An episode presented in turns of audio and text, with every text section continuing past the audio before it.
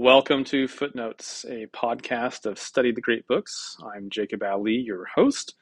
And in this uh, brand new uh, podcast, what we're going to be doing is just sharing some thoughts. So, reading a section of a great book, kind of sharing some off the cuff uh, reflections of what I've seen there or things I've observed. Uh, in some cases, I've taught these books uh, numerous times, uh, and some of the books I may cover may maybe even newer to me. And so, what I don't claim is to be the absolute end all to be all expert on everything that I'm going to talk about. But what I do want to do is increase your appetite uh, for reading great books and to get you interested. Uh, and so, what I just want to do is just share with you things that I am seeing as I'm reading uh, to to that end. So, yeah. So, Sir Gawain and the Green Knight is the first book that I'm going to be talking about, and I'm just going to offer up a few thoughts. So, Sir Gawain and the Green Knight uh, was written in the late 1300s, maybe close to 1400 AD. So it is a, a later medieval work. Uh, it was written in English, but it was written in Middle English, uh, which, uh, if you've ever looked at Middle English, which would be the same thing that Chaucer originally wrote his Canterbury Tales in, you would find that you could recognize it to some degree. You'd be able to make your way through it, and yet there would be some serious difficulties at other points as well you would find words that are completely unknown to you uh, that you know really does require some translation. And so this uh, edition of Sir Gawain and the Green Knight, which I am using, is translated by none other than the Lord of the Rings author himself, J.R.R. Tolkien. Uh, really enjoy this edition, but there are other good editions as well. One thing you'd want to know about Sir Gawain and the Green Knight is that it is an alliterative poem uh, which is to say that it is broken up by stanzas, and that the the form of the poetry uses alliteration, meaning that it has a repetition of consonant sounds as kind of the, the driving force of the poem. Although each stanza does end in a kind of a rhyme scheme, an A, B, A, B, A rhyme scheme every single time, so that you always know when you're ending one stanza and getting ready for the next because of that rhyme scheme kicking in. Uh, but the the main part of the stanza is not focused on rhyme, but getting in that alliterative repetition of consonant sound. Uh, and so I'm going to go ahead and read for you just the first stanza here and then share a few thoughts with you. Here we go. Stanza one. When the siege and the assault had ceased at Troy, and the fortress fell in flame to firebrands and ashes. The traitor who the contrivance of treason there fashioned was tried for his treachery, the most true upon earth. It was Aeneas, the noble, and his renowned kindred, who then laid under them lands and lords, became of well nigh all wealth in the western isles. When royal Romulus to Rome his road had taken, in great pomp and pride he peopled it first and named it with his own name that yet it now bears. Tyreus went to Tuscany and towns founded, Langaberde in Lombardy uplifted halls, and far over the French flood Felix Brutus on many a broad bank and brae Britain established, full fair, where strange things, strife and sadness, at whiles in the land did fare, and each other grief and gladness oft fast have followed there. So that is the beginning of Sir Gawain and the Green Knight. And there's just a lot of fun things to see here. But one of the things I want to connect you to uh, is that this book very intentionally wants to connect itself to the great tradition. Uh, so it starts off by by speaking about the fall of Troy, the siege of Troy. And of course, the siege is where a city is completely surrounded and its supply lines are cut off.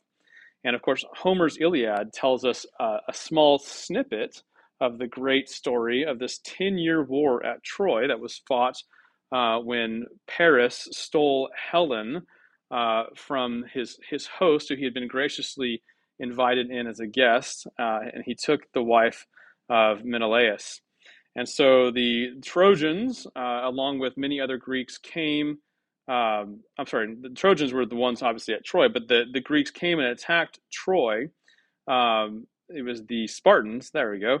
It was the Spartans who, along with many other Greeks, came to Troy to attack the Trojans in an attempt to retrieve um, to retrieve Helen. So the old saying is that the Trojan War, that uh, Helen's face, her beautiful face, was that which launched a thousand ships, right? So the Sir Gawain poet uh, starts off by referring to the siege of Troy. Um, and so again, it connects you to thinkers like uh, Homer, who wrote these great works of both uh, the Iliad and then later the Odyssey. And then he also mentions Aeneas, and Aeneas was a Trojan, and he was one of the survivors of the fall of Troy. And he led his people out according to various sources, uh, but especially uh, Virgil's Aeneid. Uh, Virgil told, tells us that Aeneas led uh, a people that survived Troy uh, to the lands of what would eventually be known as Italy. And the people that he founded there would kind of be the precursors to the Romans. And so Virgil uses that opportunity to kind of give a backstory for Rome. Um, and, and basically, everybody wants to connect themselves, right, to this great city, this great civilization known as Troy, which I always kind of find interesting because, you know, it's Troy that fell, right? And Troy lost the war in the end, and yet uh, it, it, stands out in the minds of people as one of this one of the greatest cities of all time. And so there was many who wanted to be connected to it and have a piece of it and claim it for their own heritage. Various rulers and kings and uh, emperors uh, in, in years hence after the fall of Troy would try to find that site once again and reestablish their own empire upon that site things like that. Um, and of course, he mentions Romulus, and Romulus is the the mythical uh, founder, first king of Rome. He and his brother Remus, um, you know, founded Rome before they had a falling out and a conflict in which Remus was killed. And of course, Romulus uh, disappears under suspicious, suspicious, circumstances as well. So you could read uh, Plutarch's Life of Romulus and find out more about that. Uh, but so you just have all these great connections here in the in the first stanza of Sir Gawain and the Green Knight.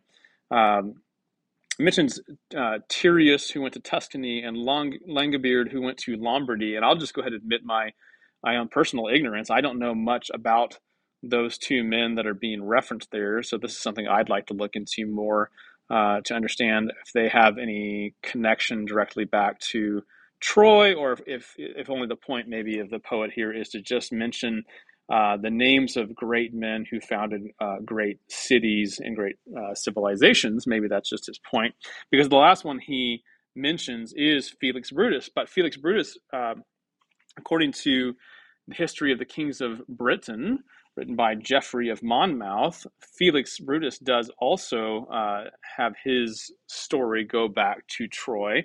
So after Troy fell, uh, many of the Trojans were that who were not killed were captured and put into slavery, but some got away and, and were living free elsewhere.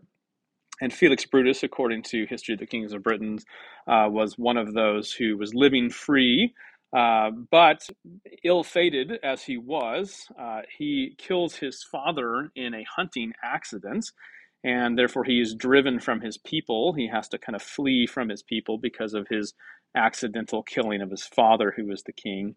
And so what he decides to do is he goes back to the uh, the enslaved uh, Trojans uh, who are still under the Greek tyranny, so to speak, and he goes to them and he leads a rebellion and he kind of leads those captives free and then there's this prophecy that they will find this kind of shining isle where they will go and found a new Troy, a greater Troy, and that island ends up being Great Britain. Um, and so Felix Brutus then becomes the first king of the Britons.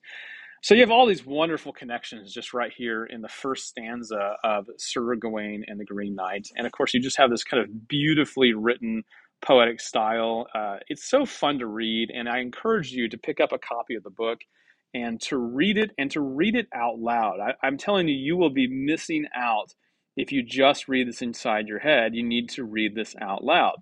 One last little note before I stop for this uh, first episode on reading out loud, by the way. Uh, in Augustine's Confessions, uh, he talks about how he went into the church at one time, and this was before he himself had converted to Christianity. Uh, but the minister whom he was converted under underneath was Saint Ambrose, and it's an interesting little note that he uh, he made note of that Ambrose had this strange habit of reading silently. Uh, and you say, why might that be strange? Well, it turns out that throughout ancient history, most people read everything aloud. In fact, uh, much of literature was constructed to be easily memorized and recited out loud. And so to find somebody who would be reading quietly inside their head was actually strange enough for um, for Augustine to actually note the fact that his minister was doing something really weird that day. so anyway, there you go. So that's the the first uh, episode of the Footnotes podcast. I hope you enjoy it. More to come. Uh, little thoughts about great books. We'll see you later.